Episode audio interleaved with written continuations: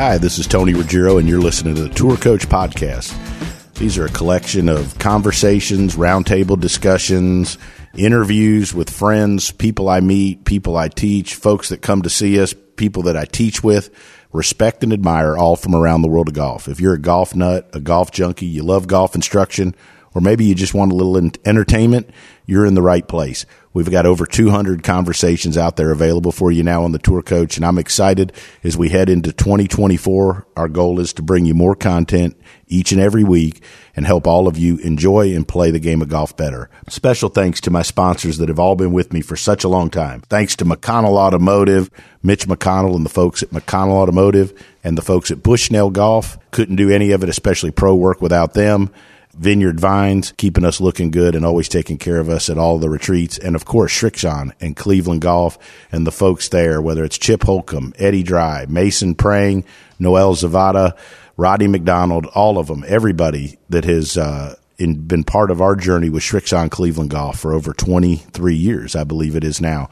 So, uh, and also want to welcome one of the new sponsors to the Dew Sweepers and the Tour Coach podcast, and that would be Visor Skincare and our folks, uh, the Franklins, who are been dew sweepers and fans of us for a long time, and it is by far the best skincare and sunscreen out there. Uh, so make sure you check them out as well. And hope you enjoy this season of the Tour Coach and what we've got going on. We're looking forward to bringing you some great stuff and enjoy this conversation here on the Tour Coach. All right, so sitting in with me here on the Tour Coach podcast is a Golf Magazine Top 100, Golf Digest Top 50 teacher. I ran into her the other day. I, well, I guess it was almost about, it probably was a week ago, a little over a week ago at the PGA show in Orlando, and I've been, we talked about doing this before, like usual, running around like crazy. Uh, always tough to coordinate, but we finally pinned it down. Erika Larkin. Erika, what's going on? Hey, Tony. Uh, gosh, I'm doing great. Thanks for having me on your show. Oh, absolutely. Uh, appreciate you taking the time to sit in. And look, I, I first saw you, like I'm sure eight gazillion Americans or people all over the world saw you on social media. It was the first time I think I ever knew who you were as a coach and a teacher, saw stuff out on Instagram. You're very prolific on Instagram and social media. Uh, and, you know, look, I'm you know, I'm way old school and I, I kind of was late getting into Instagram. I mean, I didn't know like, oh, you know, I mean, this stuff seems crazy, but now I'm crazy active on it and I enjoy the hell out of doing it. Uh, talk, how did you get, well, let's first of all, how did you get started into teaching and coaching golf? One of the things that's always fascinating to me is talking with great teachers and hearing how they got started and like, who were their influences? Who were the people that kind of pushed them down the road that they started on? Yeah, uh, would love to tell that story. So, uh, first of all, I, I started playing golf as a, a young girl, uh, eight years old, and I grew up in an, a very unlikely place to learn golf, which is New York City. uh, my parents decided that uh, we were going to try to play golf and learn the game together. They had never played before, and we literally started at like a pitch and putt course in Queens, New York.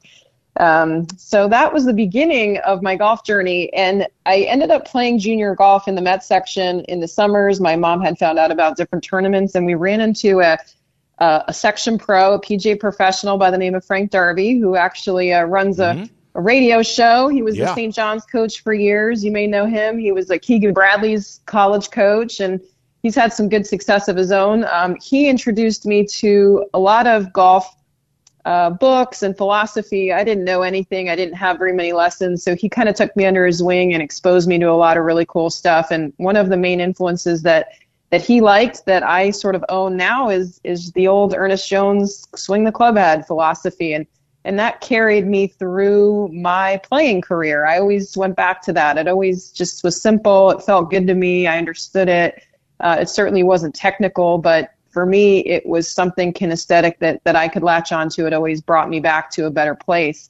So naturally, when I started coaching um, years later, after I played collegiate golf, I, I got into the golf business and was uh, asked to give some lessons at a little local academy uh, by a colleague of mine. I uh, I really decided I liked coaching and I, I wanted to go down that path more uh, full time. And so I just went back to what I knew. I went back to Ernest Jones. I went back to my old bookshelf. and honestly learned as I went and very organically developed my own uh, approach to teaching. I never really taught under a, you know, a top teacher or, or shadowed too many teachers early on. I, I just kind of did what worked for me and my students. And I think that was kind of a, a really uh, important part of my story because I didn't have anybody telling me what I should do or honestly giving me any feedback. So right, I had to figure out what worked. Um, you know, now I look back and I say, gosh, I probably could have fast forwarded my career a little bit if I had just worked for somebody that knew what the heck they were doing and, and could have guided me. But, you know, it was sort of fun. And I, uh, I taught a ton of juniors and ladies at the clubs that I worked at early on in my teaching career. And got confident and built programming and always was into, you know, what could I do that could simplify things in my approach and drills and, and stuff that, you know, the everyday golfer could understand. Um, so along the way, I certainly taught, you know, plenty of elite juniors that had success in college. And as I grew my business from the private club setting into like public course setting, I had moved over to a different property in, in Northern Virginia where I live then I really started to grow just the volume of students, the volume of programming. I, I, understood what it took to market my business locally, regionally. I got involved in the section. So, you know, just like a lot of pros, you just start small, you figure stuff out, you see what works, you reinvent yourself, you try to grow your business. I did all those things the first, you know, 10 years I was teaching. And um, where the story takes a fun turn is, is I wanted to write a book. I always wanted to try and organize my thoughts in a way of like, okay, what am I teaching that's working? Do I really have a system? Like, what's my what's my process? And obviously, I'm doing well in my business, so I must, must be doing some things that are mm-hmm. working that I can put down on paper and and tell more people about and organize my my uh, my ideas. And I sat down finally and, and did it over the course of about a year and a half. I wrote a book, I self published it. It's called True Swing. Um, that, that all came together in 2017. And that's when I started posting on social media. Uh, really, up to that point, I had only done some random YouTube videos and you know things for my golf courses and my my students, but I hadn't really jumped into any consistent social media until that point. And so me writing this book and then saying, okay, I got to market this thing if I'm ever going to sell copies outside of my my own database. Mm-hmm. Um, I decided I would make content around the book. And in the process of trying to do that and figure out how the heck to, you know, edit videos and make these little short videos for Instagram and and then share things to the other platforms, I just got in this really fun um, flow of making all kinds of content. It, it began, it became, it took on a life of its own for quite a few years where I just, I did videos with parodies and I was singing musical songs and dancing around and tried to get on the whole, you know, vibe of, of, um, of just what other, other influencers were, were doing even outside the golf space. Right, right. Uh, and so I tried to, you know, understand and observe what trends look like in social media and try to apply that to golf instruction in a fun way. Uh, I found my personality through online through doing that. And I think it was just a really fun creative process for me to go through. And it certainly caught the attention of a lot of folks in the industry, uh, other pros, but particularly like the golf digests and the golf channels and things like that started to say, wow, all right, she's like kind of fun. She's doing these videos. She's not afraid to, to uh, you know, put herself out there. and so right, right, that, sure. that was a that was a big deal for me because you know I think there's so many great teachers. Um, there's a million teachers probably better than me, but you have to put yourself out there and tell the world what you're doing if you if you want to grow to that next level. If you don't want to do that and you're happy doing what you're doing in your own backyard, that's totally fine because you can make a big difference on on your students and your community and your club and that's um, that's amazing but like to grow to that next level to scale what you're doing to reach more people beyond the bubble of your club like i just i think social media has been a game changer for me and and anybody out there any coaches listening to this like i mean i think that my my journey shows that tremendous growth over the short period of time by by what I was able to do through the exposure of of social media. So well, I, I think like I, I, had this conversation with a, a, really good young teacher, actually Ryan Webb in North Carolina earlier. Actually, this morning I was driving through a McDonald's drive-through on my health kick again as usual, but hey, um, but uh, nothing like a chicken biscuit in the morning. But anyway, so um, but like I, you know, I came up under you know old school great teacher Hank Johnson, and I talk all the time about his influence, but like he would be mortified at some of the things he sees now, like we do on Inside. That's just old uh-huh. school. But like you know, with all these young teachers coming up, I tell like to me, if you want to be relevant, and like you said, I agree mm-hmm. hundred percent. If you just you're happy teaching your folks at your club in your backyard, I mean that's fantastic. But you can't sit there and bitch that nobody knows you outside. And You don't get recognized if you don't keep yes. up with what the industry's doing now. Yeah, and, exactly. And I think that like there's more to being and I use this word loosely, like a great teacher. I'm just using this for this conversation, but like a well-known uh, teacher that you know, there's way more to it now than just the hour you spend with a student on the tee. And I think that's evolved a lot over, you know, I guess it's five, six, seven, eight years somewhere in there, maybe 10 years.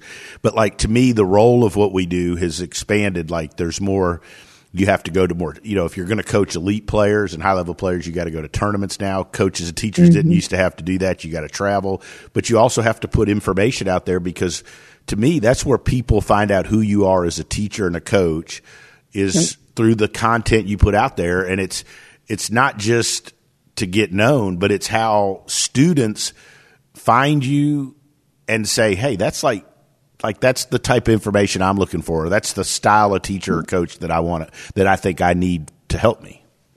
Exactly. I mean, we we all worked off word of mouth forever, right? Mm-hmm. I mean, just generally speaking, through generations of coaches prior to us, it's it's word of mouth. It's you know, maybe some local advertising, things like that. But oh, so and so's getting results. He had a great experience with this coach. I'm going to go try that. But now, like, people can get that sampling of you through your content and they can decide for themselves. To your point, you know, I like their personality. I like what they're saying. Uh, that speaks to me.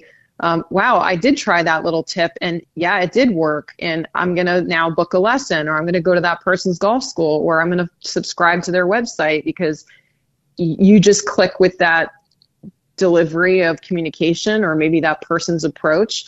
So I just think it's such a great way for people to sample what you're doing. Um, it is a great way to genuinely touch more golfers. Mm-hmm. I, I just think, you know, if you only focus on your core, you know, group of clients and members, let's say, you're touching, let's call it 30 people, 40 people a week. You know, maybe if you do group programming, maybe a bit more. But like, you know, on doing stuff online, being able to um, get more eyeballs on what you're doing, your message can get to thousands, if not, you know, theoretically millions of people Correct. around the world on any given day. It's like so powerful that you can have that impact on people that you've never even met. Like that's what I find so I don't know, like I find it rewarding. I find it like exciting that I'll have these random comments and people DMing me or people will come for a lesson and be like, I've been following you for four years. I finally got out to visit you, but like, you know, I first saw you on XYZ platform and or I saw some review on you on you. Somebody else was saying something about how much they they liked your content. And then I started following you. It's like, wow, and I'm like helping these people I've never even met. That's so cool, you know? Mm-hmm. And, so and I, I just find that, that fun. Yeah, and I think too there's like this idea that the content is just entertainment that it can't help people, right? But like I get all the, I mean, if you've picked up an Instagram and you're not living under yeah. a rock, everybody knows I do stuff with resistance band, talk a lot about pivot. Like, but like I get messages all the time from people that'll say, like, hey man, like, you know, I'd been struggling and I saw this drill and I went and did it and it helped. Like you can put stuff out that with yeah. that can really help a person without them coming to see you. Like that's how people learn nowadays, don't you think? Oh, totally. Online learning is huge. People are certainly more open minded to it than they've ever been. Um, I do think that remote coaching can be effective, but but it, like anything, I mean, if you if you over medicate, it's not good. If you take the wrong medicine, it's not good. And so it, it's tricky, right? People follow many different coaches in, in this example, and sometimes they do start trying things that are not meant for them. That can be a slippery slope. So I think best case scenario is, you know, they try something and it does help them. And if it doesn't help them, I guess they should probably hopefully figure out pretty quickly they need to look for a different tip or get some professional advice to steer them into the right information to look for online. You know, I think that's like the best combination. How has your you talked about you kind of mentioned starting you know with the Ernest Jones book and book and you, you talked about learning as you go. How has your eh, did you did you go down any wrong you know wrong turns trying to figure out what you wanted to teach or what was important to you for a student or uh, i mean i think all of us have had obviously if we're good at what we've done and we've learned we've had failures or we've had times that maybe weren't as successful some of the biggest you know moments in my career have been some of the lowest times where I got fired by a bunch of people, you know, and, and you had mm-hmm. to kind of sit and go like, what the hell am I not doing as well as I need to, and so forth. But like on your journey, what what were did you go? Did you make some wrong turns, or like is there have you evolved in what you teach? Kind of tell me what you think there. Um, yeah, so I I mean we all make mistakes, and and I've certainly um, you know you find a student here and there that you just can't seem to to fix right or, or mm-hmm. you run out of stuff for certain people you know you work with somebody long enough it's like you feel like you can't help them anymore you've reached a dead end like i hate that feeling it does it has happened over the years sometimes um, but but to your answer your question like i've tried to learn as much as i can about different technologies that have popped up mm-hmm. over the years and and bought things and certainly experimented with things and some stuff i just I have to come back and say, how, okay, I have this core philosophy. How does this keep me, does this keep me on my message or am, am I able to take this new uh, piece of tech and come back? For me, it's always about trying to be simple. And so I have to really be careful because as a coach, I, I can nerd out and I want to know the information. But the reality of what works on the lesson tee when I use technology, I really try to get fluent with it enough that it's for me to um, to help, I guess, double check, validate, baseline somebody, and then I'm not standing there um, speaking Chinese to the person that you know only understands English. Like you can't do that. You can't talk over somebody's head and get results. You have to be able to translate that information in a way that is quick, that speaks to the student. You're looking at the most relevant pieces of that technology to help this person. Like, and I just have found that some oh, along the way, some things I've tried to incorporate in my lesson T, I just I would get a little bit um, impatient with getting to that point of fluency, and so I would just give up on using some of the pieces. Um, TrackMan is a is a no brainer for me now. Obviously, you know it's like just automatic. It's there. It's running.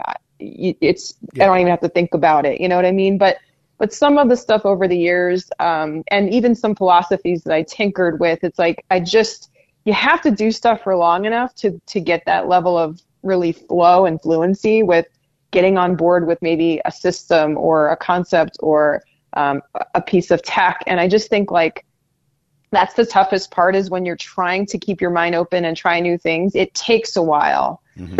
and in the meantime you're still feeling this pressure to give the good lesson that you know you can give mm-hmm. so i think that there's that the ebbs and flows of you're growing as a coach you're trying things and some of the new things maybe don't always stick or you don't deliver them as well or as smoothly as you'd like. And so it's easy to abandon those. So the stuff that i have stuck with obviously is things that either spoke to me more, felt better, were easier to adapt, um, were simpler for me to apply quickly into my lesson t or I just shelf it and wait till maybe an off season and come back to it to try to get better at involve incorporating that into what might be my you know evolved teaching ideas or um, drills or approaches um, so I, I, don't know. Does that make sense? Yeah, like no, totally. I think one of trying the, new things, you can just stumble. I think one of the things that you know teachers are, and students and players make mistakes on is that they don't sometimes stay true to the things that work for them. Right. And, and that they too easily, or not too easily, but like a new thing comes along, so they feel like because it's new and they see Joe Schmoes using it and and Susie over here's got like so they got to get it and they got to jump right in and they do that before they actually sit and figure out one does it go with what I teach and what I use and yes. can and more importantly like do I understand it enough to incorporate it into what I teach right yeah and yes. and and like uh, I had this conversation with Scott Lynn with Swing Catalyst several years ago when the when the dual plates first came out, and I was like, "Hey, should I buy this?" And I always ask, you know, advice, and he was like, "Well, I'd wait because we don't exactly know what it's going to do yet." And he's like, "And you don't exactly know how it's going to incorporate into what you teach yet, and you're great at what you're doing with with the regular right. plate." And I think that, uh, you know, I've made those mistakes. Like I've jumped in and bought something because, like, well, hell, I mean, I got to have this. It's new, right? But right, I think that right. like that's great advice and and really honest what you said. And I've also always found that I think you're way more successful as a coach and a teacher and as a player if you're honest and you're really yourself and you just say like. You know what? I don't know if that really fits into what I teach right now, and I don't know. I mean, like, I think that's better than making up some bullshit. You know? Yeah, no, for sure. I mean, I I can remember like a couple of times where I was I was trying some stuff that I had learned at a seminar, and it was almost like I felt like in that moment I really wanted to try it with the student, but I I clearly was like stumbling and second guessing what I was saying, and then I looked like an idiot. You know, mm-hmm. like you don't want your people paying you money for your expertise, and if you're not confident in what you're saying, they're going to smell that right oh, away. Yeah. It's they're going to feel it, and then they're you're not giving them what they came for. And so I just think that like you have to be 100% in on what you're saying to the student and believe in it and you ha- you know you have to deliver it that way for the to get the buy-in for the student um, right or wrong you have to you know and so ha- being a little hesitant over what you're saying because you're new or you're trying to like play with the software that's new and you're just fumbling. Like, I just think it looks so bad. So I've just been very uh, aware of that and tried to do my best to, you know, you try to get through those learning curves when you are truly committed to maybe a new thing that you're doing. But yeah, like, I, I never like the feeling of a student knowing that they're being this guinea pig for you. Right. That's not right. Like you should find find a, an assistant coach, find somebody at your club that is willing to be that guinea pig for you. Don't do it with a student when they're paying you. Correct. And I, you know, I took two players. I'm one of the mistakes I made. I mean, well, there's lots of them. I'm on my fourth wife, so I've done plenty. But anyways, that's another podcast. But like one of the things was like, yeah, I was really trying to learn more about TrackMan, right? I had a bunch of good young players. Right. And so I took two players, drove to see, and at the end, like, you know, the guy was just looking at numbers and he was like, "Oh, that's perfect." And this kid hit a ball that's like 80 yards left, right? you know, because he was. And we get in the car and we're driving to go have some good dinner. And the guy and this young guy who was one of those students, you know, like super smart but doesn't say a lot. But we were good Yeah. friends, and he we're like 10 miles down the road, and he just goes, "If you ever do that again, you're fired." right? He was like that, Yeah. and I was like, "Yeah, you're right." I learned, like, you know what? Like, you don't, you can't be a guinea pig with a player. And I've done, like you mentioned, seminars, like where I've gone and I've watched this stuff, and it's obviously influential people. And I go back and I start doing all these crazy, you know, these, and then like, you know, and I'm like, what the hell am I doing? Right? Yeah. Like, I'm Yeah, already making people better. You know, Yeah. right? Like, I don't need to change who I am and what I do just Yeah. to just to get better. For sure, for sure. Yeah, no, I, I actually, so I just, we opened a learning center at my club two winters ago. And um, for 20 years, I feel like I've been trying to find a solution to have, you know, a teaching center. I've been teaching outdoors in the elements, off an iPad, you know, obviously things like that. And I was comfortable, obviously, teaching outside with my bag of training aids and just being like, have my setup every day. And so there was a part of me that was like, you know, I wonder what it's going to be like to truly teach in this environment where the TV is always on and like the video plays back every swing. Right. you know, like because when I was standing outside with golfers and I had was holding that iPad, I would only show them stuff when I wanted to. Right. And so having a studio environment for me was actually a, a, a significant I mean, it's an upgrade in a lot of ways. It Right. provides an amazing learning environment. But then at the same time, it was like this slippery slope of be careful what you wish for. Like, is this actually the experience I want the student to have? Or how am I going to control the experience the student has when this technology is just like on and running constantly? So, I mean, I found my way of doing it and I'm comfortable. But the first few months of like truly being in that studio full time, and then also defaulting to being that that's the room that you're in to teach in. Like i, I had to like get myself out of the building more. Do you know what i mean? Mhm. like Oh, yeah. remember Yeah. like hey remember you can go out and hit on the grass. Don't be so don't be so comfortable in this space. Like get out of this room. Um, and so that you know and this is 20 years into my teaching career and i'm telling myself this in, in the back of my head. So we are always growing, changing. Our environments change. The people we work with can change. Um, and so that's just. I guess it's just part of the process. And I'm aware of it because I'm always just, as a coach, trying to do the best I can to be the best coach I can, to deliver the best experience for the golfer, to help people. I don't want things to be a distraction. So I'm very hyper aware of that. And, and I think that's an important lesson, not just for teachers. We obviously have a lot of teachers listening, but also players. Is like the player has to know and learn the student, regardless of their skill level. Obviously, as you get better, you understand more of what you need, but like to understand what they need and, and they fall into the same traps we do. Just because they bought a TrackMan for wedge combines and distance or a Bushnell and a, pro, a Launch Pro or a Quad doesn't mean they've got to use every number just because they bought it when they've never used it and they're doing fine, right? I think it's Right. I think it's you know, and, and you have with things becoming more affordable, like all technology and smaller, we're getting more and more students that have the ability to buy some of the tech we have, and some of what we do is just educating them on what what the hell they need to look at if they have it. Exactly, exactly. They're trying to please numbers that they don't even know what the numbers mean. Right. And then they come with a whole different set of issues. You're like, what rabbit hole did you go down in the last three weeks? Where are you? What are you doing? You know? No, Yeah, no question, totally. they do that, and I think that uh, uh, you know, I think that that's a big, uh, you know, I think that's, I mean, that's like again, we started off talking about like our jobs evolving. Well, thirty years ago, you probably didn't have, as a coach or a teacher, you didn't really have to educate your students on the numbers that you didn't have to teach them the numbers that didn't matter to them, right? I mean, Correct, and and you also didn't have to worry other than once a month when Golf Digest and Golf Magazine came out like hey, I know this is like cool right now, but it doesn't have anything to do with what you need to do. So like, I, I think Yeah. that's all part of how like players are having to evolve to understand to get better. And that's part of not just doing social media to be relevant, but that's our jobs evolved as well. Oh yeah, for sure. Yeah, you have to help the players navigate the information that they should be most concerned with. Um, yep. Well, that's why you're that's why you're a great coach because you do those things. That's Well, that's an important I- part of it. It could be debated many times, but all right. So last question. Yeah. What did you see anything at the PGA show you really liked? New? I was I was standing with you Uh-huh. actually when I saw one of the coolest things, which was that Katalyst suit, man. It was pretty cool.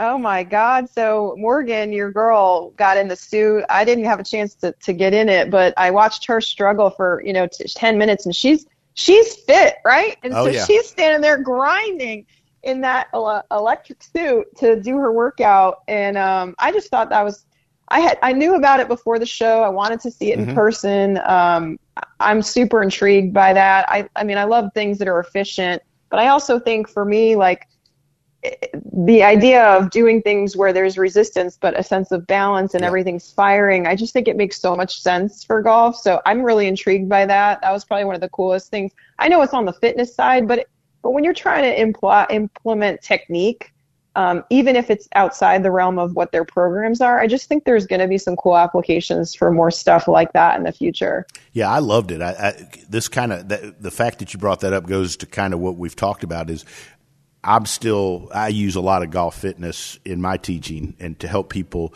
improve their ability to do things and learn the movement patterns. I'm still trying to figure out exactly how I would take the ability of that Katalyst to blend it into what I do, right? Like You know what I mean? So like I, I was crazy fascinating watching it. Like I was like, and then talking to Morgan and I'm like watching it and I'm like, cause I, I, she works out like nonstop and like it was hard for her to do, you know? Yeah. So like, but I'm sitting there going, okay, now like, how do I take this cool technology and how do I get that to where it fits to what we do? So I'm kind of in the same Exactly. phase where you and I were talking 15 minutes ago during this podcast about, but it's, it was cool. I, I would agree with you. I thought that was one of the best things I saw. And I mean, to me, the favorite part of the show is always just running into people and the networking Yeah. and all of that. But, uh, Erika, awesome Yeah. stuff. You're, you're Thanks, man. You're kicking ass. You're doing great stuff. I love following your stuff. Um, hopefully, you. we'll get the chance to run in and do this again, maybe live and in person at some point. But uh, Yeah, it sounds up, great. Keep up all the great stuff, and we'll look forward to chatting soon. Uh, thanks, Tony. You have a great week. I hope you enjoyed this edition of The Tour Coach and this conversation that we brought to you about playing, learning, and teaching the game of golf. We'll be back next week with another edition of The Tour Coach. In between now and next week, make sure you follow us on our social channels. You can always find me at The Dew Sweeper on Instagram or go to our YouTube page where you'll see a scene and a video from my teachings daily on our YouTube channel. You can find that by looking up Tony Ruggiero and the Dew Sweepers on YouTube. Until then, make sure you follow and check out Everything Tour Coach and all our sponsors, Srixon Cleveland Golf, Bushnell, Vineyard Vines, and Buick GMC. I'll be back next week to help all of us appreciate, learn, and enjoy the game of golf.